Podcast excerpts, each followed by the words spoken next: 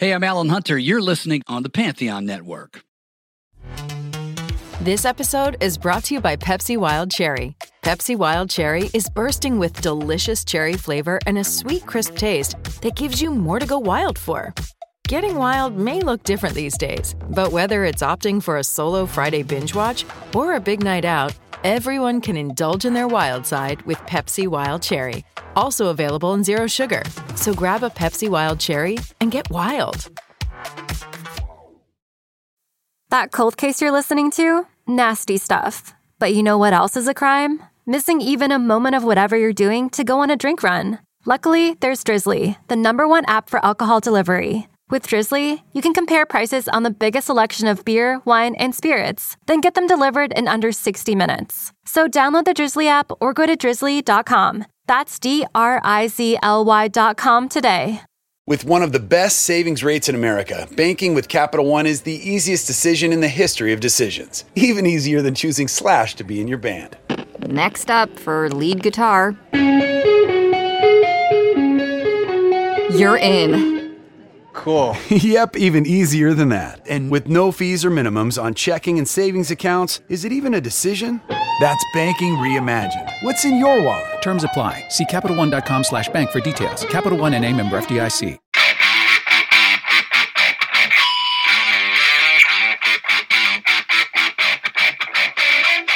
Hey out there, rock and rollers. Welcome to the 70th edition of the Ugly American Werewolf in London Rock Podcast, recorded right here in central London, just off historic Abbey Road. A proud member of the Pantheon Podcast Network, which you can find at pantheonpodcast.com or at Pantheon Pods. And we want to thank everybody for tuning in to last week's show on Pink Floyd's A Momentary Lapse of Reason. I know that a lot of Pink Floyd fans don't even consider that a proper Pink Floyd album because it doesn't have Roger, and you don't want to slit your wrists after listening to it. But it was important for me and Jackson. We got a lot of positive feedback on the web and, and from folks who enjoyed the show, so we appreciate that. Uh, its 35th anniversary is coming up a little bit later this year. March is International Women's History Month. And to that end, we thought we would put together a show of women who rock. I know that it's kind of a male dominated industry, but the fact of the matter is, there's a lot of great female rock acts and women in this business for sure. Nita Strauss just got to the top of the American charts for the first time, and I think it was 25 years that a woman, solo woman, had held that. You know, the Warning Band and Plush are a couple of up and coming bands that are really good. And so we've got a couple of women on today, different fields, who we think need some attention. First up is Amanda Lehmann, and from this show, you know Amanda. We've had her on before. She's a fantastic musician, singer, songwriter. She's toured with Steve Hackett, and I got to see her live in London here last year. Her album Innocence and Illusion was fantastic. And she's got a new single out called One Last Spin. It's got a good cause attached to it. So we're going to talk to Amanda a little bit about that, but also talk to her about some things that we didn't get to cover last time, including not only her involvement in a Heart tribute band, but a little time that she spent with Asia King Crimson, Family, UK, Uriah Heep, lead vocalist John Wetton. And second, we've got Anne Estella. She's a rock journalist with a great social media presence and a kind of a fire plug. You know, she's got a lot to say and she's got a great attitude. And she's out there finding new bands and covering festivals and trying to shed some light on what's the best experience for the fans and bands out there. She got a little heat recently from an article she posted about a festival that maybe wasn't living up to its end of the bargain, and we can get a little into that on the show for sure. But she's a she's quite a character. She's a fun interview, uh, and I hope you're going to like what she has to say to you here. As usual, we got to plug. Please download and subscribe anywhere you like to get your podcast, where it's Amazon, Google Play, Spotify, Apple, Good Pods. Anywhere you get it, please do. And think about if you like it, consider giving us a positive review. Not only does it help us find more rock fans like you, but we might just read it on the show. So, a couple of great interviews with a couple of amazing women. Let's get into it right here. First up, it's going to be Amanda Lehmann, then Anna Stella. We're talking women who rock here on The Wolf.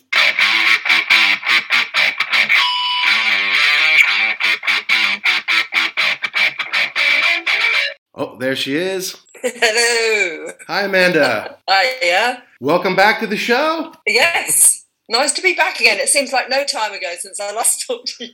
well, it kind of it kind of wasn't very long ago. I will admit. But it but, wasn't, uh, I suppose, was it? But yeah, time just flies, doesn't it? I apologize. I'm not wearing a suit and tie today, but it's it's more. No, I know. Yes, what what? I mean, the standards are slipping.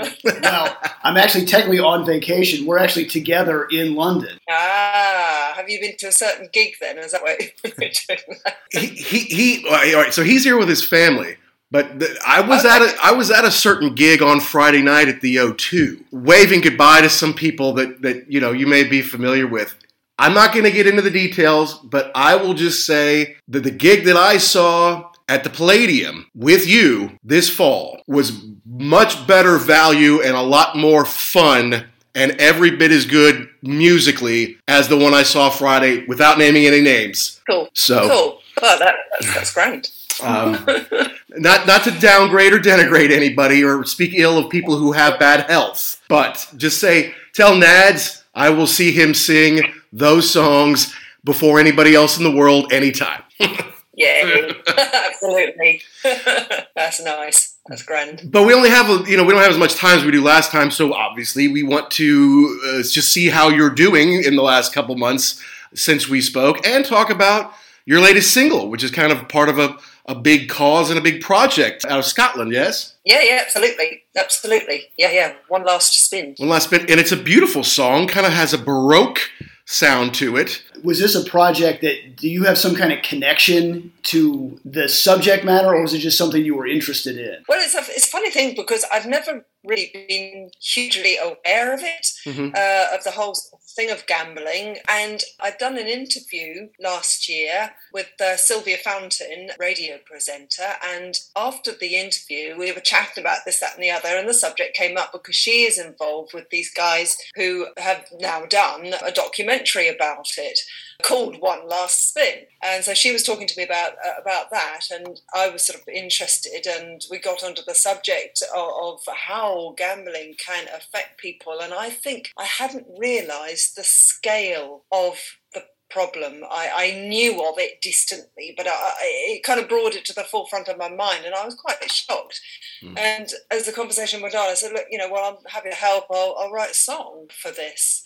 And that's kind of how that started. And they were really keen for me to use the title, which which works brilliantly for a song anyway because of the whole spinning kind of theme of of gambling and so basically yeah that, that's how it started i didn't have any uh, knowledge of it at all so i had to go away and research because i didn't want to write a song just on what I assumed it was all about. Um, and Sure. I wanted to really kind of watch videos people had released, you know, talking about it, reading about it.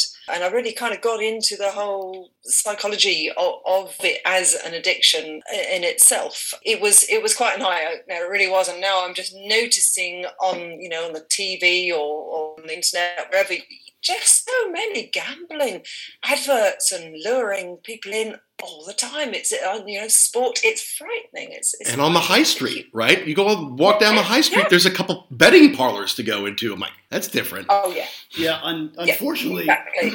in the United States, I think that it is not it's not treated as well as it should be. I mean, if you if you're addicted to alcohol or drugs, I think people are, are much more sympathetic. But gambling is just as big of a problem. But unfortunately, it just doesn't get the press that it deserves. Yes. Because yeah, it's it it will ruin people pretty easily.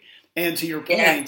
I mean, if you if you pay attention, there's stuff all over the place. Especially now, I mean, we have we have all kinds of sports gambling in the United States on the internet, and you know we have Mm-hmm. cities built on gambling. So yeah, it is it's it's, it's something that needs to be brought to light and uh, and Yes.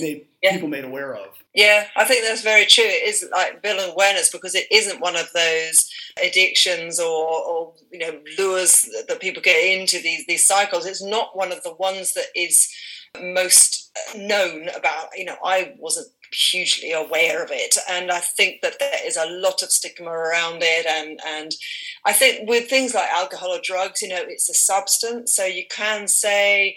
Oh well, yeah, I got hooked on it, which Mhm. kind of, to a certain extent, takes the responsibility off yourself. Whereas I think that with things like gambling, there is a need in the sense it's not a, a substance. So you can't say it's in my body Right. and I'm addicted to like nicotine. It, it so it, it actually I think is a lot harder for people a to accept them, you know, what is happening within themselves and and be decent to themselves, but also the stigma around it. People say, well, they should just stop, shouldn't they? Or what a silly thing to do, you know? And, and I think that there's a lack of understanding Right. that goes with I think the other problem is too, like if I showed up here intoxicated or on drugs, you would say there's something. ugh." But I mean, I could have just been standing on the street corner gambling all my life savings away, and you'd have never known it. Yeah. So I think it's it's something that you can Oh, yeah. keep a lot more hidden than other Very addictions. much so. Yes, and I think along with that comes a huge sense of isolation that people feel because they are alone. It's hidden. Mhm. They nobody knows it's going on, and uh, you know they can be getting into worse and worse and worse situations. And this is you know the classic sort of thing that, that everything just falls apart with with debts, and they can't run away from it anymore. But I think that the isolation that is felt is, is huge with this particular mm. addiction. When you decided to take on this project, did you have ideas for a song in your head, or did you start from did you start from scratch on this one? Well, initially, uh, I, I had an idea for writing a song about addiction anyway, which I will write anyhow, and I've got a lot of sort of uh, prep already done for that. And I think the more I thought about this, the more I thought, actually, no, I'm going to write an entirely new song for this. This this needs a different treatment rather than a general one. So yeah, I did start from scratch on it, but I think that because I was so I was doing sort of research and watching things, I, I think that gave me feelings and ideas, and those started, you know, words rolling around. And I thought quite early on of the whole waltz type of feel to it, which is a kind of a very around And you're spinning around, Yeah. yes. relentless, yeah, the relentless wheel of fortune, and that, that sort of was very early on that I started to knit sort of the, the words into that. But it did, I did have to spend quite a long time uh, getting the balance of it right and getting the message across, but also getting it across in a palatable way. You know, so you're not turning people off. You're drawing them in to the song and into the subject, and then um, that you, you know, ho- hoping that that will kind of give an idea of, of, of what is going on with this thing. I was going to say uh, the film itself. I mean, is that coming out later this year? Is that going to be in limited release? Is it already out? I mean, what's the story as far as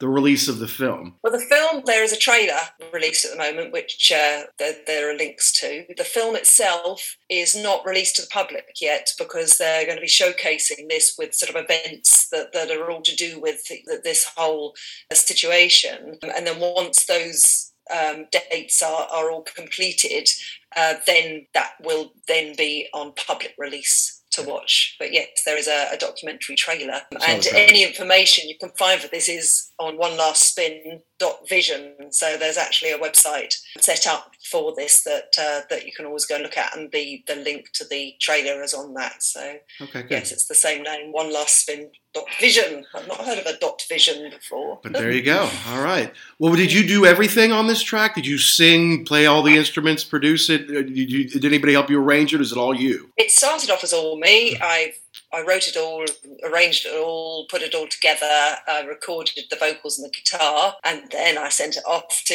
Mr. Nick Magnus. There you go. Who I work so well with, you know, I just so enjoy working with him. And I've said to Nick, look, I'm doing this project. I'd love your treatment on this. Are you interested? Yes, yeah, absolutely. So I sent, um, you know, the, my completed works over, and we chatted about the kind of thing that I was thinking and that he was thinking, and the whole sort of you know like little touches of fairground and and the whole sort of idea of a sort of like a string like a string quartet, Mhm. a little bit waltzy, a little bit again, a little, little bit Tim Burton in there, you know, a little bit sort of unusual. I heard And, uh, that, yeah, definitely. It did, uh, yes, yeah. There is, but that slightly, slightly mad, sort of off kilter thing that you can imagine. That seems like it Yeah, comes in um, more at the end. Like it seems like it's building more. Like things are getting more does. chaotic, more off the rails as the, the song progresses, and you can kind of, if if you really listen to the lyrics, you can tell this person is is getting. It kind of starts off okay, but then we're getting farther and farther into the yeah. We're just we're going down the spiral. Spinning out. Yeah. spinning out of control. Absolutely, you're dead right. And I'm really glad that you say that because that shows that the music has communicated that because it gets uh, madder, doesn't it? And it's all spinning, everything's all spinning around. And yeah, Nick Magnus picked up really well on all of that. That enhanced because I'd done spinny vocals and then he enhanced that with with everything he put into it and obviously did his engineering on it as well. And and he, he sent it back to me like oh I don't know what you're going to think of this. I really hope you like it. And I was like yeah I, I love it. It's absolutely spot on. So it, yeah so happy with what he did and that's, that. that's the nice part I guess oh. about working with somebody like that. Like they just you don't really have to communicate. Like they just get what you want to do or where you're trying to go with it. Yeah. yeah there's I can't imagine there's anything yeah, worse than just fighting. Like you get it back, like no, this isn't anything what I want. Right. You just yeah. yes, because there's always that nervousness when you get something at you, or, or you know, if I do something for someone and send it, and you're like, oh god, you know, I, I, I like it way it's so subjective isn't it? So yeah there's always that slight sort of nervousness when you're when you're particularly you're working remotely so you haven't been thrashing it out in the same studio together. Right uh, yeah, you don't have that, over there's a silence. Yeah you don't you don't have that real time uh, interaction with you know hearing it exactly at that point in time and saying either yes or no. So yeah, it's like a present you're opening up. Like I hope I like this. Yeah, that's right. Yes, I know. It's really nerve wracking. I think presents, isn't it? the, the, person who's giving it to you is looking at you like, oh, oh God, I really hope I like this gift. Uh, but but I mean, I think it's a really good cause because it seems to me that gambling's becoming more mainstream in ways. You know, it's almost like this is a legit, legitimate business. Like you're not watching football and they say, come down to the corner and score some heroin. You know, that, that they can't do that on TV. But they could say, yeah, come to Paddy Power or come down, you know, to the track or whatever. And I, I don't know when the lottery started here in the UK, but I have grocery stores a block away that all sell lottery tickets. And I remember the lottery started to become big in the 80s in America. And that's also where you started to see the middle class and the lower class getting squeezed because rich people don't buy lottery tickets. Only people who like, if I buy enough lottery tickets, I might win and that could change my life, you know.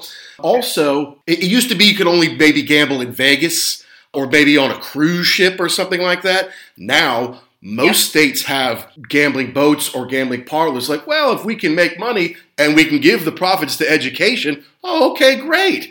But it's it can ruin a lot of families. This gambling and big businesses get in it to make money. But what's it do to the communities? I, I think it's a bigger problem than people want to admit. Yeah, I totally agree with you. It's a huge problem, and it, it's just in every corner. It's just everywhere you look. You know, that's why I said demons at my door. It's just it's everywhere and yeah, as you say, you're not going to have have uh, somebody, you know, yeah, saying come buy some heroin over here. It's, it's you're not going to have that, and obviously, nor should you. And yeah, I, I think that gambling uh, perhaps has a place. I don't know, does it? Doesn't it? I'm I'm not quite sure about that, but I think it, the, there's no regulation that, that I can see on it, and it, it, does seem to be spiraling out of control, and more and more and more. Internet, well, it's just you're just constantly bombarded with this stuff. Mm-hmm. It's frightening. Yeah, it's one thing if you had to go to an underground you know, mahjong parlor to gamble. Now it's all on your phone. You know, it's just like checking a yeah. score. You can just boop boop. I just yeah, just gambled this week's wages. Hope I win them back. You know, that, that's just a little scary to me. Yeah. So I, am happy for you uh, to bring some light to this and, and to be part of a, a, just cause, in my opinion. Thank you. Yeah. Yes. I think it's, it's also it's yeah. also nice that that the song is it's got it's a very serious subject. It's a very sad subject, but the music is almost I mean it fits, but it's not overly depressing. Like it, it really it kind of it, it balances it out. I guess is what I want to say. Like when I when I heard it yeah. the first time, I kind of thought of like people dancing like in a big ballroom, mm-hmm. but then like. Yeah. Things falling down behind them, or explosions, or something that's like something is coming along. You just don't see it yet, but you're going to fall off the cliff very soon. Yeah, I like that yes, that is. I definitely did have a dance hall kind of feel about it, and and exactly, I wanted it to be a song that was nice to listen to, that mm-hmm. people want to listen to. And in a funny sort of way, again, the gambling thing, hey, it's all lights, it's all nice, it's fun, come and play, yeah, you know, mm-hmm. have a good time.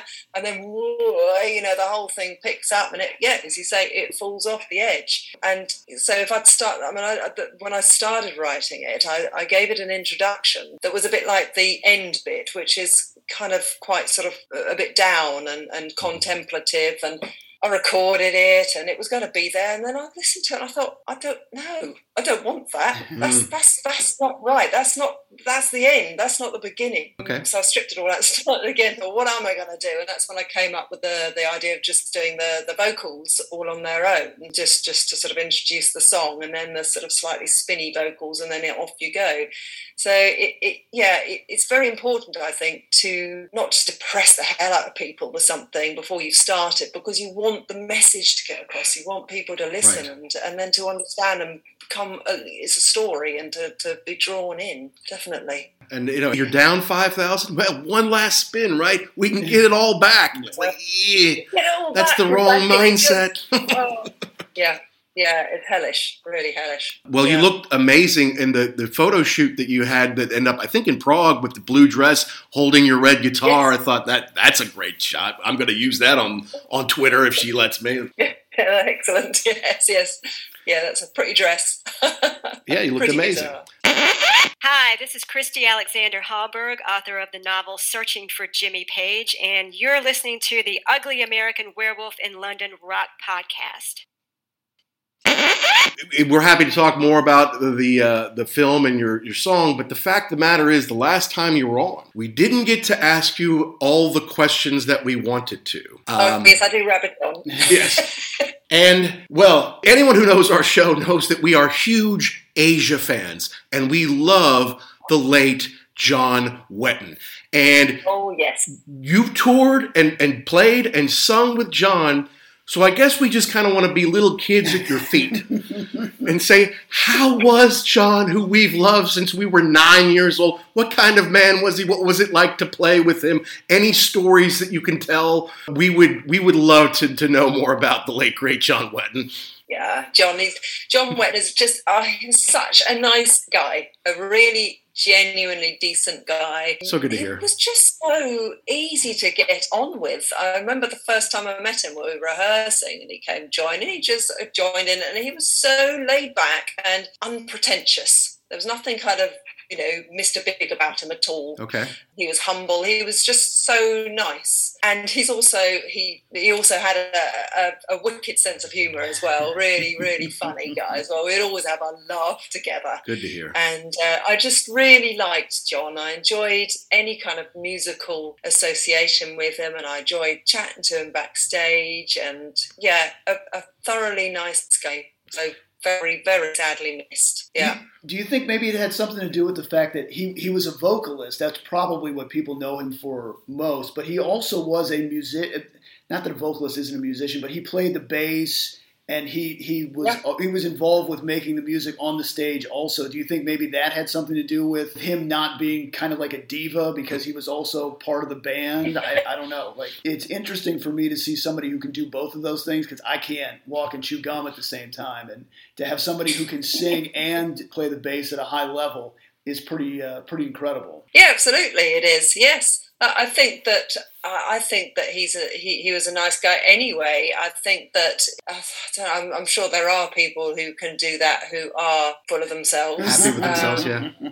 as well as those that aren't. I think that yeah, I, I but he was also very talented in being able to do all those things. He was a multi instrumentalist, Mhm. and again, just very kind of laid back with that. Uh, he didn't sort of push himself forwards or anything. He was happy just to slot in, do do whatever. You know, he was very easy, but it's just such a good musician, so talented, and and just he had a presence about him as well. But again, it was a very natural presence. It wasn't a sort of big the big I am. It was he was very just had a very solid presence about him. Yeah. And that was about a decade ago or so that you, you did some tour, some, some shows with him. Yeah, that would have been. Um, I'm trying to think. The first time I met him was probably 2010, perhaps. Okay. He joined us. I think the first time was when he joined us. I think we did a gig at the Shepherd's Bush Okay. show in London. Might have been that one.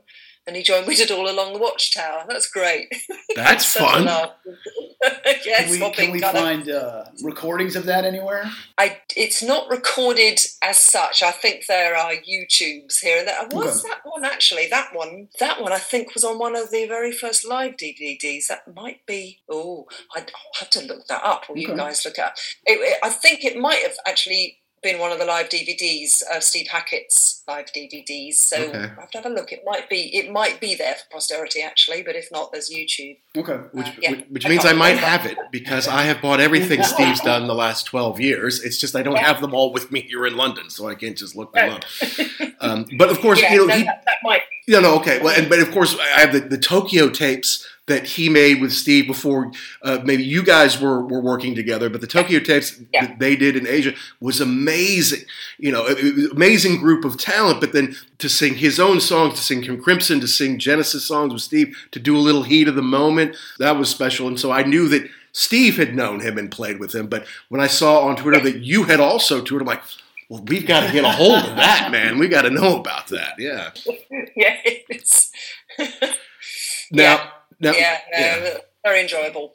Yeah. Now, something else that we'd looked up because we um, we, we love American rock and roll. I'm actually going to be talking. We're going to be talking with Deborah Bonham next week because she's got a great new album come out, a fellow Tenacity PR act, and I saw her open for Ann Wilson, Jeff Beck, and Paul Rodgers. And Okay. you have a little connection to Heart in that you were in a Heart tribute band, were you not? I was, yes, I was. I was the part of Nancy Wilson. So that that oh, that was such fun. That was really good fun. That was. I thoroughly enjoyed learning all those those those parts. And Nancy's always been one of my kind of icons anyway. Since like I was very young, um, with like listening to like Dreamboat Annie. Mhm. That album is, I think, one of my favourite Heart albums. And uh, I've always thought that, like you know, the, the guitar at the beginning of Crazy on You, that acoustic. I thought, "Oh, I've got to learn this. Yeah. it's not the kind of style I normally play. So it's great because I learned a lot by you know having to learn her parts and that that was it was also fun because with with when you're playing prog music you can kind of move around obviously but you, you got to be i think when i first joined steve in the band i was like you know and, and, I, and I realized i had to calm down a bit because everybody else knows like I think um, I'm just, yeah, I'm probably being quite annoying. I need to just, just stop being quite so manic all the way through. So, but with with something like Heart, you can fling your hair around and spin around and, and really, you know, just do all the glam rock things. So that was also fun. And the, the band that I played with were all really nice people, really good musicians. Lisa Fury, who did, uh, took the part of Ann Wilson. She she's got an amazing voice, absolutely, you know, really full of, gravel and very powerful. So it, it was, I think it was only about a year or so we did that because we were all busy and we just didn't really have the, the time to carry on with it. But we gigged, so we did just quite a lot of gigs with it. We gigged like like a couple of sort of biker festivals, and it, it was just really, really good fun. So, so was this, enjoyable. Was this like '80s heart, the look that you were going for? yes, I just haven't got my hair. I was going to say, It's so like there's a kind of lot of backcoating. hairspray going on there. Right, right, right. Hairspray Probably took you probably took them longer to get ready than actually play the show. Play the gig, yeah. yes, that's right. Yes, What was the name? What was the what was the name? It was called Reckless Heart. Reckless Heart. Hmm. I'm, Reckless Heart. I'm sorry I Yeah. missed that. It is a shame. Yes, it was good. Well, Nancy is an inspiration, and it's you know she didn't just inspire women to be like, well, I can. She can play just like as well as the boys. Then I can go out and do it. But I know a lot of young men who are like, well, I better at least be able to play as well as Nancy Wilson, so I better practice these hard songs, right? Because she can jam. And yes, they did well in the MTV era because Nancy's, uh, yeah, I would say she's a beautiful woman. Um, it, It didn't hurt. it didn't hurt. It doesn't hurt the MTV, the glossy MTV years, but it, to last this long, it, it can't just be about your looks. You know, you have to deliver with the, Yeah. the goods, and they do. Now I will say I saw it was Ann and Nancy and I think Carrie Underwood and it was like one of these like you know icon performances and so and I don't even remember what song it was it was a hard song but I don't remember which one and Carrie Underwood was singing and then Ann Wilson came in and was like go ahead and sit down little girl." she just just the power in her voice just dwarfed her and I was like wow like she had that I mean just blew her off the stage like that's a real performer kids Yeah. Yes. Yes. Tons of tons of charisma, tons of talent. and just power. And and and then and then the thing was but then you always had Ann as the as the lead singer. But then they do these dreams, and all of a sudden, uh oh, now Nancy is the it can be the lead singer on a number one hit. Yeah. Written by Bernie Yes. Taupin, I think. Yeah, no, that's a lovely song. I, yeah, but it was one of the ones we, we covered in the band, so that was my lead vocal spot. Are there any YouTube uh, videos of, of Reckless Heart out there? Oh, uh, probably, but then you know these things like they got like you know the, the sound is, is all like naffed up and yeah. And there's nothing I would go, oh, there's this one actually. It's a shame because it, it would have been lovely actually to get some really good. We, we were going to actually put it together some proper footage of it, but again, it's just time and Sure. we didn't prioritize it enough. It's a shame because it, it was good.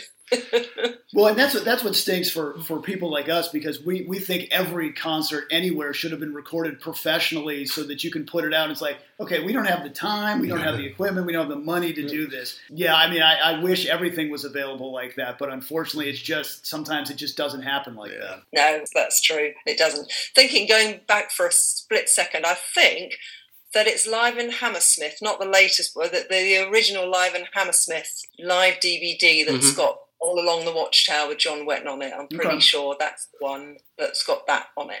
Well, we'll we'll look for that. I We'll find that that for sure. Yeah. Sorry, suddenly, like my mo- brain caught up with myself. That's that's okay. I was just curious. I mean, I, this is secondhand information coming from you, but I know that Joe and Steve and the band were in Poland recently, and uh, you know, obviously the situation in Ukraine has got everyone just uh, really upset and, and kind of unnerved about the future. It seems to me that the the Polish people have been very generous and gracious as far as letting millions of people into their country and trying to help those who have lost their homes. Can you give us a sense, if you spoke with with with them a little bit about what the feeling was in Poland during the few days they were there? I think that there were well, I mean, there was obviously a heightened awareness because you're particularly like Warsaw, you're very near to, to what's going on. That's right. It's quite strange.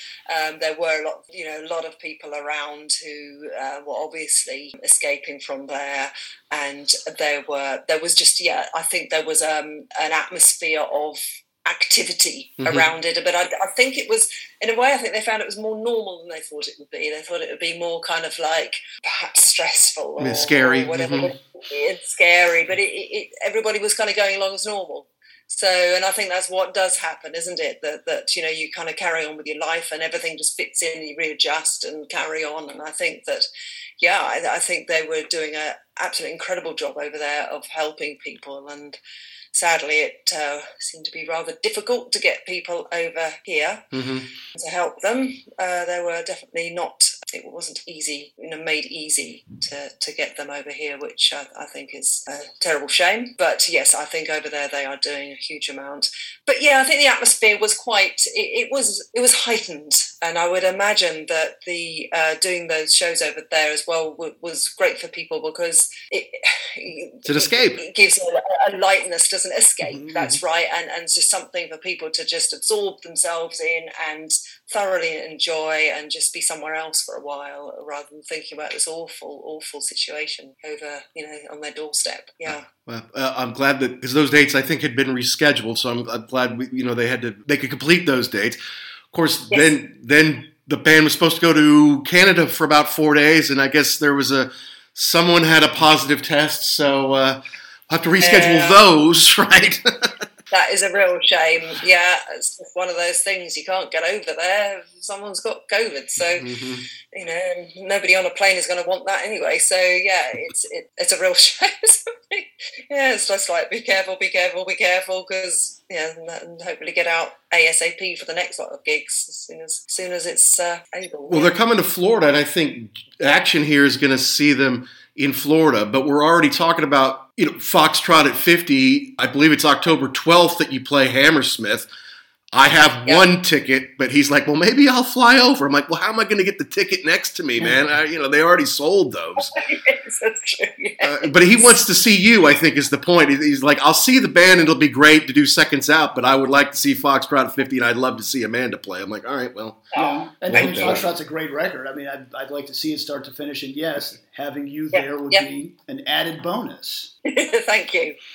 so I'll be there. I mean, do you have any other things planned? I mean, obviously you'll be touring this fall, and you say you're writing some songs. And when we did our last interview with you on Innocence and Illusion, you said, "Yeah, I've, I've got some more stuff going on. So anything this summer that we need to know about?" Nothing being released yet because I'm still working on it, and I've also been working on some collaborations with with people I promised last year and said, but I can't do them yet. So you know, I've got a bit a sort of a backlog of music that I'm working on that I've promised to work on, which is lovely because it's it's really exciting working on other people's projects as well because it kind of expands your mind a bit more sort of creatively. Good. So I'm at the moment a lot of the music for my next album is is in my head, but there's there's an awful lot of it. so Good. uh, I'm really looking forward to this, yeah getting that uh, down on onto something uh, tangible and making progress with that. So that will be I will keep you posted on that one. Please do, please do, and you're welcome back anytime. You got something that you'd like to talk about, we love having you on. Excellent. Oh, that's cool. That's Any- good because you guys are really good and you ask some really interesting questions. It's just like really nice chatting to you. So Thank you. yeah, more people need to hear it. Before we let you go, Amanda, can you give us the website for the One Last Spin movie one more time, please? One last spin dot vision. That vision. Yeah. Okay. So that's one last spin, all one word. One last spin dot vision. So it's quite easy to remember actually. If you can just remember the vision bit, that's the bit I forget. Yeah. and you can be found at amandalehmann.co.uk. yes, that's my one. Yes, amandalehmann.co.uk. Excellent. All right. Well, thank you kindly. Yeah, lovely to talk to you guys. Thank you.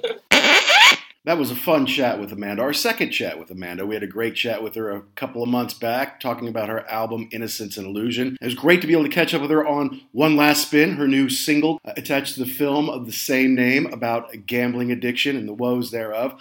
And I hope everyone can check out. Just great to be able to talk to her about playing with John Wetton. Anyone who's listened to this show from the beginning knows that we're huge Asia fans and we try to work Asia in every show. It's pretty easy on this one. So we really appreciate her giving her time to us here today and know that she's doing great. We shift gears now, though. We're going to talk to another woman in rock. Anna Stella, who is a rock journalist, is a great social media presence and is covering a lot of different festivals around the UK this summer. And she likes to promote young new bands that maybe need the promotion that people haven't heard of but should. And we've been following her on social media for a while, so we thought we'd take the opportunity to sit down with Anne and get her to give us a little background on not only how she became a rock journalist, but what turns her on. What should we know about? What festivals do we need to know about? Which bands do we need to know about that we don't? So without further ado, let's get into our talk with Anna Stella here on The Wolf.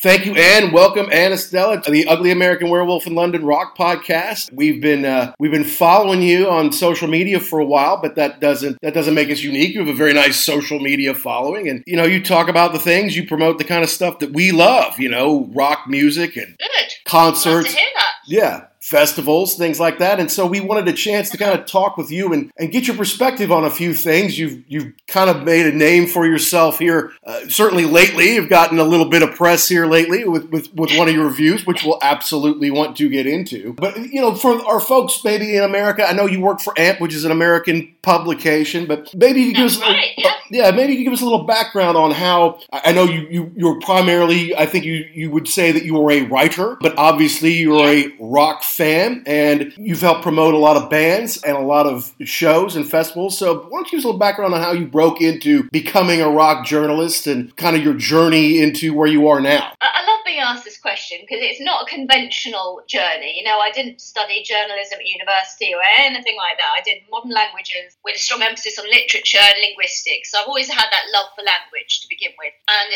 initially, I went into a, a writing job in corporate finance. Ah, so, uh, hey, me too. Most creative of areas for a writer, and it, it was quite frustrating for me. You know, the set way of writing stuff there, and, and you couldn't really give any opinion. It was all very, very much fact based. Of course. And you know, I um, I went to cut a very long story short, uh, or a longish story short. I, I ended up going to um, a gig a, a few years ago in Manchester uh, at a venue I'd never heard of because I had been out of the, the rock scene for quite some time at that point, believing there was nothing new out there, nothing good or worth listening to, as many people do. Unfortunately, at the moment. Right. And, I, and I've got a ticket for a gig because it was a band that I used to love back in the day when I was in London, and it was called the Dogs D'Amour, but now they're Tyla's Dogs D'Amour. And I thought, wow, they're, they're like they're still going. You know, I mean, I think they had stopped for some time, but they were brought back. You know, reincarnated, and I've got to go and see them. So I had a ticket, and I went to see them. And while I was there, of course, I watched the um, the support acts, and one of them was a fairly new band from Manchester that I'd never heard of before called Gorilla Riot, and it just blew me away. Ah. And I decided I was going to write about about you know the, the gig, about uh, you know I'd never written a gig review before. Okay. Barely ever read one, to be quite honest with you. But um, I, you know, I, I used to like doing reviews. I, I love perfume. I used to write like perfume reviews and that kind of stuff for an online website, you know, for a blog. So I thought, well, I've been in touch with Manchester Rocks. I'd done a little search beforehand before I'd gone to this gig. I wanted to know what was out there. You know, is there is there a rock scene in Manchester anymore? Because it used to be a brilliant one. I mean, that's Cool. pretty much what brought me here. Never mind university. You know, it was a great rock scene. Yeah, early, late '80s, early well. to mid '90s. It was incredible in I, I Manchester. moved here in '95. Okay. So right in the middle of Manchester and and Oasis was everywhere, and, and it was. So anyway, so I'd been in touch with Manchester Rocks, and, and they mentioned on their website that they were looking for writers. They said something like, "Join your team, join our team." I thought, what does that mean? Mhm. So of course I contacted them, and, and I spoke to the editor quite a few times. He said, "Well, yeah, we're looking for people to that love rock, that love writing, that can." I thought, "Well, I like both those things, and I'm going to this gig anyway. Well, why don't I write about it for you?" So that's exactly what I did. I really immensely enjoyed writing about that, and especially this newer band that I was completely, you know, blown away by. I thought people don't know that these bands exist. They're on our doorstep, and they should be. They played to like a tiny crowd. You know, they were like the first band on. There Sure. were hardly anyone there that point. But this is wrong. People need to know about these guys, and there must be others like them. So that's kind of what got the ball rolling for me, and I just started doing more and more. And yeah, they took me on as like a, a permanent writer. I wrote huge, you know, huge amount of, of reviews. Uh, it was meant to be just gig reviews to begin with, but then they said, "Well, if we send you a list of new albums, do you fancy reviewing them?" Okay, I'll give it a go. Fun. Um, and all genres I got, you know, from extreme metal to Americana and everything in between. So whether or not it was my cup of tea, it really didn't matter. I enjoyed the challenge. I enjoyed finding interesting things about it. You know, I, not the technical side so much. Right. Um, I've actually got a classical background. I was a flautist, you know, when I was a child and growing up. So I, I knew music from that side and as a fan of rock. So I, I generally wrote my reviews from a very, very personal perspective. Uh, Ra- basically, it was how it made me feel, how being at the gig made me feel, how, what the music sounded like, so that if you weren't there, you could hopefully just really imagine what it would have been like. And I tried to capture that energy in my writing, and hopefully that's what I did. And from there, it just spiraled. You know, I ended up writing for five UK publications at one point, Mhm. and then of course the interviews started. So we do some interviews for us, yeah. And, you know, I'd kind of gone from writing to the interviewing side and thought, well, actually, no, I really, really like this. Then I started the YouTube channel, and it was from there that I decided, well, actually, maybe this isn't the way forward. I really want to do something to give a big, big, much bigger boost to the, the rock scene, and particularly the UK rock scene. And that's where my TV show Amped came into it. So that, that's another story. so uh, Well, that, that's that's great to hear because we uh, take a very personal view of, of what we're talking about. You know, it's it's kind of our experience with these great albums or with these concerts, with these artists that we like to review on our show. Uh, you have to make it personal. You have to tell your side of the story and your experience with it. And working into interviews, that's a lot of fun. I mean, I was going through some of your interviews on Antihero and HRH. We've done some great interviews, but you know, some real rock and roll heroes. I mean, you got to interview Glenn Hughes right when he was joining the Dead Daisies. You got to uh, interview Phil Campbell with, between Bastard Sons and doing a, a solo album, which is pretty exciting. You know, Mariah Formica is a cool artist. So, you know, my question now is.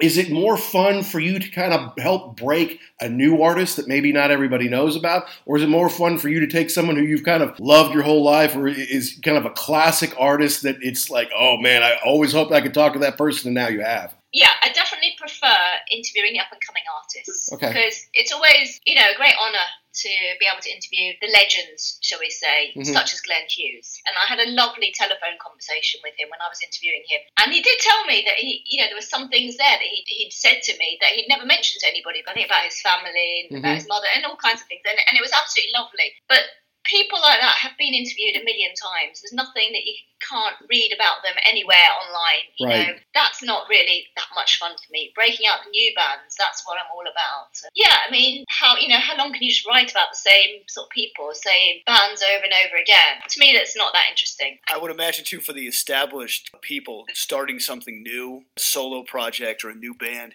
that would be hard for them because most people interviewing them would just drift back toward the classic stuff. And they're there to talk about the new stuff. I, I, would think that that's they would kind of come in with that prejudice. They know that the interviewer is probably going to drift back to what they know. So that's got to be tough for you to kind of convince them no no no I, I know what we're here to do. I know we're here to talk about the new stuff. I'm going to take that forward. Where the new bands they're just happy to be there and talk to anybody and are excited that you're showcasing them. Absolutely. And, and, the thing you do find sometimes with the more established artists is that they're so used to being interviewed that they sort of have set things that they say and ways that they say them. And right. it never really feels like you're getting anything particularly new, you know, from them um, that they haven't just told somebody else. So, you know, and I, I like exclusives. If, if mm-hmm. the band is going to tell me something, I want to know. I want to be the first to know. Well, the other yeah. thing too is it, it's it sounds to me like a lot of times when you talk to people that have been doing this for a long time, they don't want to put all the cards on the table. They want to have very canned, like you said, answers where it's like they can't say anything crazy, where you know they don't want a gotcha moment or they don't want to come off as being arrogant or whatever. So you don't really get to talk to a real person. You kind of just get a scripted answer from them. Very much so, yeah. With, with some exceptions. Well, and that's your job. Your job is to make them feel comfortable. You're not going to talk about anything they don't want to talk about. You're not going to ask them anything weird. You're going to be respectful and get the message across. And then I think if you can break through, then you can have a real conversation with them. And especially somebody like you that's a fan of music. So tell me a little bit about Ants. I mean, this is something that you're kind of producing and creating. It sounds like it's pretty exciting for you. Well, you know what? We, we produced a pilot last November, and I'm working with a really good production team, great po- you know editor, post production. My host couldn't be better, Brad Marr from Massive. Uh, he, he flew over from Germany for it in the middle of the whole pandemic. It was amazing, and I had loads of press there. Um, invited a lot of guests. We had a great time. Venue was ideal. It was at the Waterloo Music Bar in Blackpool, and it was a really really good show. We we were there all day interviewing the bands. We had live bands, so the audience there was there for a gig basically. Sure. And it was just a really nice atmosphere. You know, we had pyrotechnics that the bands weren't expecting. It made them jump, which uh, no, it was great. And of course, the hard work begins once the pilots finish in trying to get it commissioned or licensed. And that's the most difficult thing. But it does seem that festivals are the way to be able to go see new music and, and to get in, get young bands in front of bigger audiences. You say, oh, these guys are good live. Put them in front of a big audience, you know, way down the bill. You know, maybe they're playing at 1230 in the afternoon or something like that. But who cares? It's an opportunity for them to get their name on posters next to big names. Some people will be out there and see them and will discover them. So, I mean, is that part of why you you do a lot of work on the festival scene? Yeah, I really, I really enjoy the festival. Generally, it's great to be able to see them out there. They're, they're very friendly. I don't go. I don't like covering the big festivals. You know, I mean, true, I've never had an invite to cover download, but it's it's not my thing. You know, I mm-hmm. don't I don't get that. I like to feel that when I'm at a festival that it's you're surrounded not just by good music, by kind of like a community. You know, the rock community has that friendliness about it that I love, and you really sense that when you're at one of the smaller festivals, especially the charity festivals that I've covered, like Sabfest last year. And that was lovely, small festival, good lineup, and it couldn't be nicer people, you know, for a great cause. So uh, I know there's one called Steel Paws, which is in Sheffield later this year that I'm hoping to get to as well. In fact, Sheffield seems to be the, the epicenter for festivals. I can name about three or four I'm planning on doing this year in Sheffield. So wow. I don't know what it is about the place, but I did read your article about going to the uh, Winters. What was the name? Winter's End. Planet Rock's Winter's End. And the good news is, reading the article, I really felt like I was there. And the bad news was. I really felt like I was there. yeah, it just it just sounded like a it just sounded like a train wreck.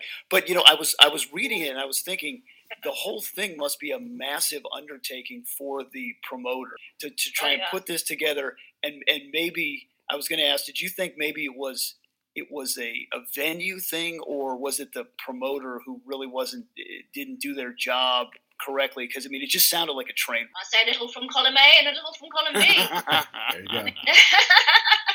yeah, the venue was completely unsuitable, and it, it, would have taken a basic risk assessment to establish that. So how that how, how that passed the test for a three day festival, I I don't understand. I don't know. The venue is definitely at fault, um, and the promoter for holding it there. Yeah, you know, you, you, I don't need to repeat what I, have written. You you mm. read it yourself. You saw how I felt about it. The whole feeling was one of hostility. You know, towards me and my assistant, which I don't appreciate mm-hmm. when I'm covering a festival for free, anyways. Well, and especially when you were trying to promote, like that's what yeah, you were there you know, to do. You were trying to, you were trying to, yeah. If I'm going to a festival, everybody knows about it because it will be on my social media pages. Mm-hmm. It will be on all of them. You know, it'll be on Instagram, Facebook, Twitter, and I will promote them. And that's exactly what I did with this one. But it felt very one-sided, shall we say? Mm-hmm. And at the end of the day, Planet Rock don't need me to promote them, and I think that's the problem in a way. When you get to that size and that level, I think there's a feeling, well, we don't need anybody else. We don't need the press. We don't need good, good publicity. No one's going to say anything bad about us anyway. We can do what the hell we like. And, you know, as long as they've got their thousands and thousands of people that listen to them and that are willing to go to the events and play and pay money for a subpar experience, then they're not going to worry what they give punters. You know, I think, well, we'll get away with it, and that's fine. Right. You know, so it's not so fine, of course, but that didn't that didn't sound like a like the best experience on the face of the earth. So let me ask you, what is the best festival you've ever been to? Oh gosh, big one. No, there's been a few. SOS Festival was one of my favourites. That's in Manchester, so nice and local for me, which is lovely. They're actually changing venues this year. They had to cancel last the last two years. They always have a really good lineup. They have two stages. They put on a lot of the well-known, should we say, new wave classic rock bands, but also some, some different, you know, something a little bit different which I like. You know, you're not going to get exactly the same lineup there as all the other festivals, and that's a really nice one. Very nice environment, and you know, I'm hoping the new venue, which is Whitwalls and Oldham, I'm hoping the new venue for this year will be as good as the last. But it's an, a well-run festival, should we say? You know, there's a press room there. Uh, there's enough tables. That, you know, each each press, each journalist has got a table to themselves, which is very nice. I, I, I brought my kids there once. Obviously, it's very family friendly festival okay. as well, which is lovely. And then, you know, they set up a chessboard in the press room and happily playing chess while I was interviewing. How about so that? So it, really, yeah, really, really nice attitude from the organisers. And that's what you want. You know, they had somebody in charge of, of organising the actual interviews for you, so you didn't have to do that in advance. You know, with some festivals oh, you sort of organise nice. them beforehand, and then you're not sure where you're going to be able to actually interview them, and it's, it's quite, it can be quite difficult, or, or what time. But it's it's run very well at SOS. You know, there's somebody there to sort of liaise between the bands and the, the journalists and whatnot. So I think that'd be one of my favourites. Um, and there's a few others, and there's a few that I'm, I'm going to be covering for the first time this year. Heretic Fest is one I'm really looking forward to, and it's one that I mentioned uh, in Sheffield again, a three day festival this, so very ambitious, really great lineup. Very excited to cover that one. And then there's others, there's smaller ones, there's Bradstock in Bradford, and Stone Dead is another one really enjoyed covering. Tell me, I mean, being Americans, we would hear about Donington back in the day, you know, when it was Monsters of Rock. Now it's kind of the download festival. But, you know, Glastonbury has been going on for more than 50 years, and it's it's kind of turned into this small little thing in the field with a pyramid to really the, the enormous showcase that it is today. And you look at the names on there, I mean, yes, you, you'll see the headliners like Paul McCartney, Billie Eilish, Kendrick Lamar, but look down the list, and there's all sorts of amazing bands there. I don't know if they have it lined up every day quite yet, but I mean, have you ever gone to any of those huge ones at all o- over the years? Not Donington, but yes, Glastonbury. Mm-hmm. And the last time I went to Glastonbury was in '94, and that's also the last time I ever camped. I don't do camping anymore. I don't blame you. Yeah, '94 was known for having a great lineup, so I was really glad that I did Glastonbury that year. Beautiful weather, and I had the smallest tent in the field, which I borrowed from a friend. no, no facilities. Yeah, I like my luxuries a bit more these days. But yeah, that, that was a really good experience.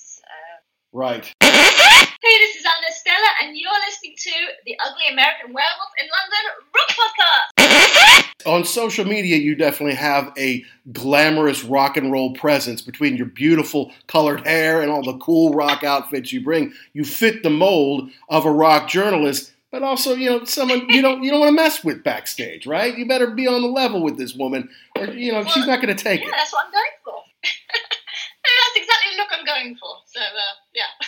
I'm glad it comes across. Absolutely. Well, and I think that I think that probably helps too with with again, well, like we were talking about before, making people comfortable with talking to you. If you look the way that you do, they feel like you you're a fan and you're kind of part of the world.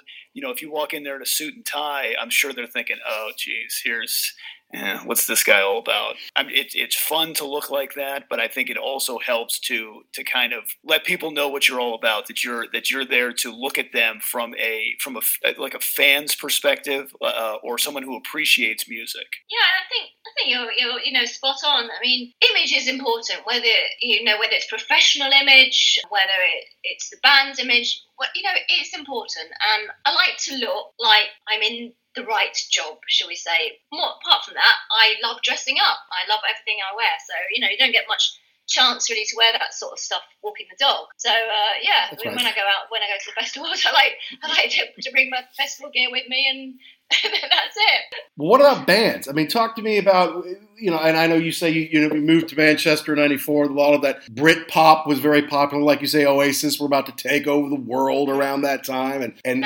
I'm a huge Oasis fan. I feel like you can't really understand the Oasis experience as an American. That they're the, the mm-hmm. experience is not the same because it just as far as culturally what was going on in the UK during that time with like the end of Thatcherism and the rise of some more liberal politicians, creating a new scene that was very British. It's not just like, what's America doing? Okay, we'll do the same thing. No, this is something that was yours that people could take pride in again. Young people were kind of hearing, having their voices heard. Time film and music and fashion and politics was all kind of going the UK's way because yes, Oasis were popular in America. Yes, they sold some records, but not nearly on the same level. They were just another band of that 90s era. Whereas in the UK, they're the new Beatles. They're the lovely lads. They're the people who really made people proud to be English again. And so, can and you. Particularly if you happen to be living in Manchester at the time. I bet. I mean, you couldn't go anywhere without hearing Oasis track. And I went there as a, a. I love metal, rock, goth, all that stuff. So to me, it was like, mm, do I like this? I'm not sure, you know. And yeah. it was all like Blur or Oasis at that time. So if you were from London, it was more likely to be Blur. And if you're from, you know, imagine I had gone from London to Manchester, but as soon as, you know, Oasis, Oasis were everywhere, like I said.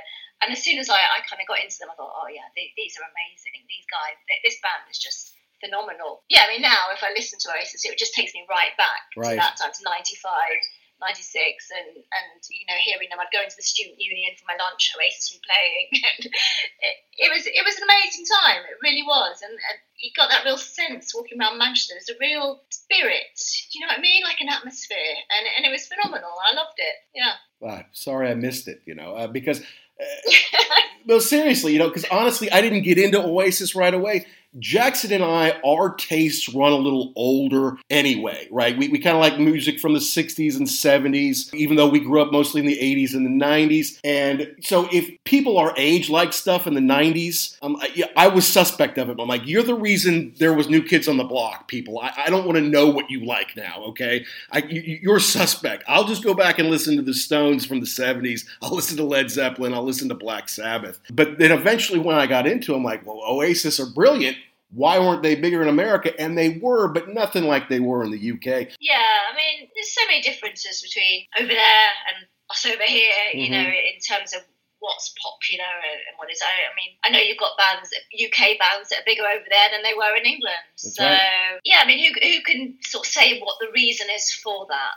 Who knows? It's one of those things. It is. We'll never know.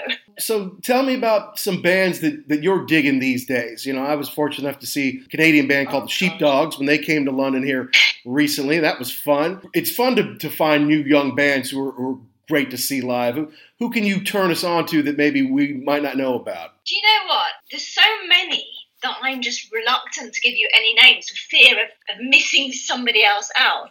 Sure. Um, you know, like when you're put on the spot think you'll say something and then afterwards think, oh, I, I should have said that, and I don't want to make that mistake. Fair enough. So I would just say, have a look at any of the lineup on any of the festivals that I'm covering this year, and they are all really good bands. I mean, okay, well I say all, all the ones that I've heard of that I know are really good, you know, and they are definitely worth checking out. Why don't you just tell us, remind us of all the uh, all the I festivals that you're going to this year that you're lined up for? I've got Road Rage coming up really soon, so that's in Sheffield at the Corporation. That's got Tyla's Dogs D'Amour on it, and it's got Gorilla Riot on it, and I would go just for them. So yeah, uh, Revival Black, brilliant band from Liverpool. I mean, the, band that I just did, the, sorry, the festival I just been to, had some great bands like Bastet. And I know she's doing a lot of festivals this year. Um, and Scarlet Rebels, who just had their album go into the, the UK charts at number 10. So, yeah, those are all brilliant bands. Howling Tides as well. I know I said I wasn't going to mention bands, so I'm going to mention them all now. uh, Anchor Lane, who I managed to meet and interview. Well, I've interviewed them before, but actually meet in the flesh for the first time last weekend. A brilliant band from, from Scotland. And some amazing bands coming out of Wales. You know, you've got like Florence Black and a load of, of, of others that I've discovered. Um, so yeah, Road Rage coming up. Then you've got the Rock and Roll Outlaw Weekend. Now this is a really, really nice uh, festival at the Globe in Glossop. It's not the easiest to get to, but when you get there, you can be assured of a warm welcome. You know, Okay. it's one of those really friendly festivals that I, I love. Then there's Bradstock, which I I think is the first one. I think it's the inaugural Bradstock uh, in Bradford. I've not heard too much about it lately, but I'm being assured it is going ahead. So that's the first of May. Okay. Um, I think it's just a one day festival. Again, really good lineup there. I mean, you see a lot of these festivals, the, the lineups do overlap. Sure. Um, Mhm. But of course, you know, because all the festivals want the, the bands that are doing great, and you know, they all are. So um, you know, you've got bands like Hollow Star playing some of them, and um, you know, they're one of my favourite bands as well at the moment. Have been for a while. Um, Heretic Fest I mentioned. That's in Sheffield, and then SOS is in July. North Manchester, Stone Dead in August, at the end of August, and you've got Rock Witch, which I think is the same weekend, which makes it difficult for me because I've covered both these festivals before. Uh oh. But to do them both at the same weekend is hard. it's hard going. That's a big ask. So yeah, I, I think uh, you know I sort of alternate. One year do Stone Dead, one do Rock Witch, something like that. But again, very very different festivals. Rock Witch is indoors, from what I remember. I think they might have an outdoor acoustic bit the night before. I'm not quite sure, but um, really good festival, really nice, nicely organised Rock Witch. Uh, Rocking the Bowl is one that I'm going back to this year. Yeah, that's great. Um, a lot of people seem to be cottoning on to to Rocking the Bowl. Really nice, really well organised. A uh, lot of volunteers. Well, I was just going to say, what's interesting to me is when we spoke earlier, because you Yeah. did, you just, you, you did kind of rip Winter's End for for not being the ideal venue and for not being welcoming not only to fans but to the journos who were backstage. You would think after putting that out there, a, a lot of people were like, all right, well, let's make sure she doesn't come to our festival. But it's been kind of the opposite, haven't you? Hasn't it? It's like people are like, oh, let's get her to our festival and talk to the bands. Yeah. That's uh, yeah. I was going to mention that actually because within a, a day or so of that article being published, I had um, invitations from the organisers about four or five festivals. I know Legend, Legends of Rock, who had their festival at the same time as Winter's End. So they've invited me next year. Breaking Bands Fest, Shark Fest, Winter Storm, and may have been one or two others. uh, You know, those are the ones that stick in my mind now. But like I say, fully booked for this year. I just can't. I don't take on anymore. My, my dog will disown me. Right. I can't, can't stay away that that long. but it's so nice of them to invite me, and you know they all wrote to me and said, "Well, we can we can give you this, we can give you that." And I'm thinking, you know, I don't need red carpet. I don't I don't need any luxury. It's just you know somewhere where you feel welcome and where the festival goers are given a good experience. That's what I consider a, a good festival. And those are the kind I want to cover. A little bit of luxury wouldn't hurt, though. Yeah, it wouldn't hurt, would it? I mean, yeah. You you mentioned in your article about how these bands, especially up and coming bands who are just trying to get noticed, are not going to say anything about the conditions because they can't. Oh, no. And so it's it's nice that you can have a voice and point things out where you think you know that need improvements to improve not only your experience, the fans' experience, and these bands' experience also. Absolutely, and, and you know, people talk. Other members of the press talk. I, I consider these events in a way as a networking thing for press because you're all there. Usually, only when things are bad, mind. When things are good, people are too, too having too much fun to compare notes, you know, and you can tell uh, how you know how things are going. But absolutely with the bands, and of course I talk to them. Like most of the bands I interview, I I know I've spoken to them, uh, or even the ones I haven't. I I'm certainly you know I get on with them all, and I I feel like I've got this sort of instant rapport once we chatted for a, a, couple of minutes, that's it. you know, we're best friends. So, so yeah, they would tell me things, and I think, well, that's not quite right, and you shouldn't feel like that, and you know, but they would never say anything, and they won't because they can't. You know, last thing they want is to be, yeah, you know, I think a lot of them, and especially the bands I interview, the more less established ones, you know, the newer bands, what, what, they, I think they feel almost they're powerless. What can they do or say? Go, you'll see on their Facebook page up event, oh, thanks to blah, blah, blah, putting us on. And it's the same every time. I think all these bands can't have such a great experience. Yeah, I mean, you know, if, if the crowd really digs them and they have a really good reception, then that's great. And that's, I'm guessing, the most important thing from their point of view. But that doesn't mean that that's where their good experience needs to end for them. They should have an all round positive experience in the event, whether or not they're being paid or not, you know, by the, by the promotions unpick on there you know, the whole merch thing is another issue. You know, it came up on Twitter recently that some festivals and some venues are, and promoters are charging 25% on not just profits from merch, but on the total sales. And, char- and the way that they're managing to do this, from what I can gather, is by putting one of their own staff there to sell it. And we say, well, we're providing somebody for you to, to sell your stuff, therefore, you know, we will take a cut. But I say to the bands, well, are you, you know, are you given a choice? Uh, does the venue say to you, well, we can provide somebody and take a cut, or we'll allow you to sell your own merch and not take a cut? And they say, well, no, we're not given that choice. So it's not a real choice, is it? So um, there's a lot of things that aren't right, but yeah, same thing. You know, very few bands will say anything about it, and if they do, it, if, if you know they're not happy about the situation, it will still be very hush hush. They won't come out publicly and say, "Oh, well, this is what happened to me." And do you want to tell people where they can see your articles or where to follow you on social media, where to find out where you're going? Oh gosh, yeah. I mean, do I do I even know what my own social media platforms are? Well, I'm Anna Estella, Anna Stella uh, Rocks, or Anna Stella Rock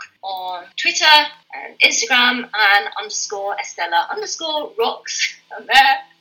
I'm on Facebook, Anna Stella. Uh, my articles are currently in AMP, which is myampmusic.co, I believe. There you go. And yeah, I, I, I'm on, I'm on social media quite a lot. Probably too often, too much, too much. There was a time when I didn't do social media, and now I can't live without it. So, uh, which I guess is the case for a lot of people in this business. And bands, I'll try and tag a band in something on Twitter, and I can't find them, and I contact them.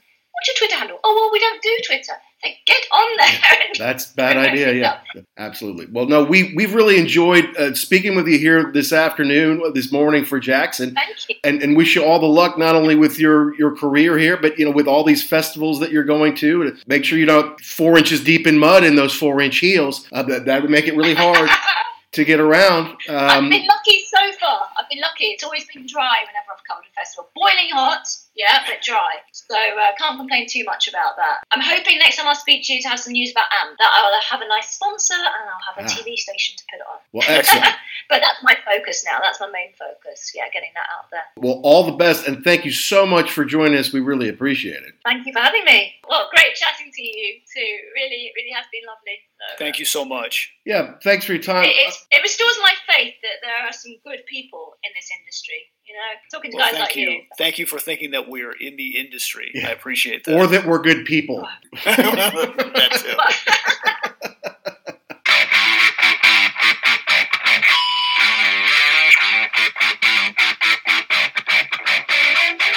Phew. Well, that wraps up quite a 70th show for us here on the Ugly American Werewolf in London Rock podcast with two amazing women in rock.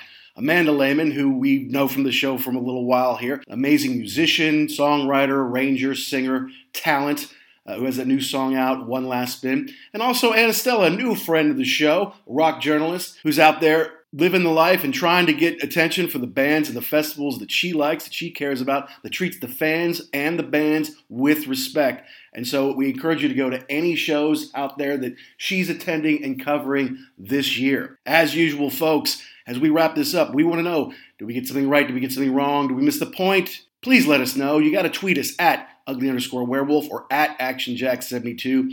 DM us, let us know the bands the albums, the concerts, the DVDs, the rock properties you want us to cover. Please make sure and subscribe and download anywhere you get your podcast Apple, Amazon, Google Play. Goodpods has been very good to us lately. And check out all of our friends at the Pantheon Podcast Network.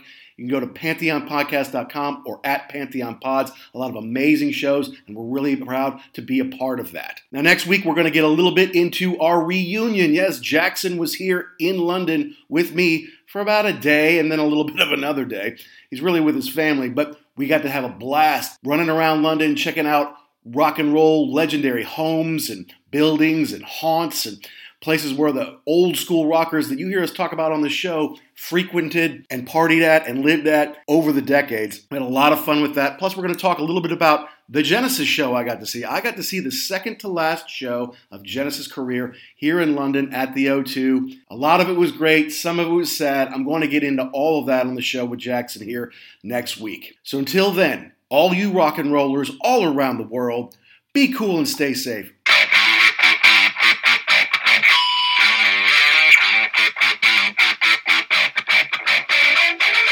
At Discount Tire, we know your time is valuable. Get 30% shorter average wait time when you buy and book online. Did you know Discount Tire now sells wiper blades? Check out our current deals at discounttire.com or stop in and talk to an associate today. Discount Tire. Let's get you taken care of.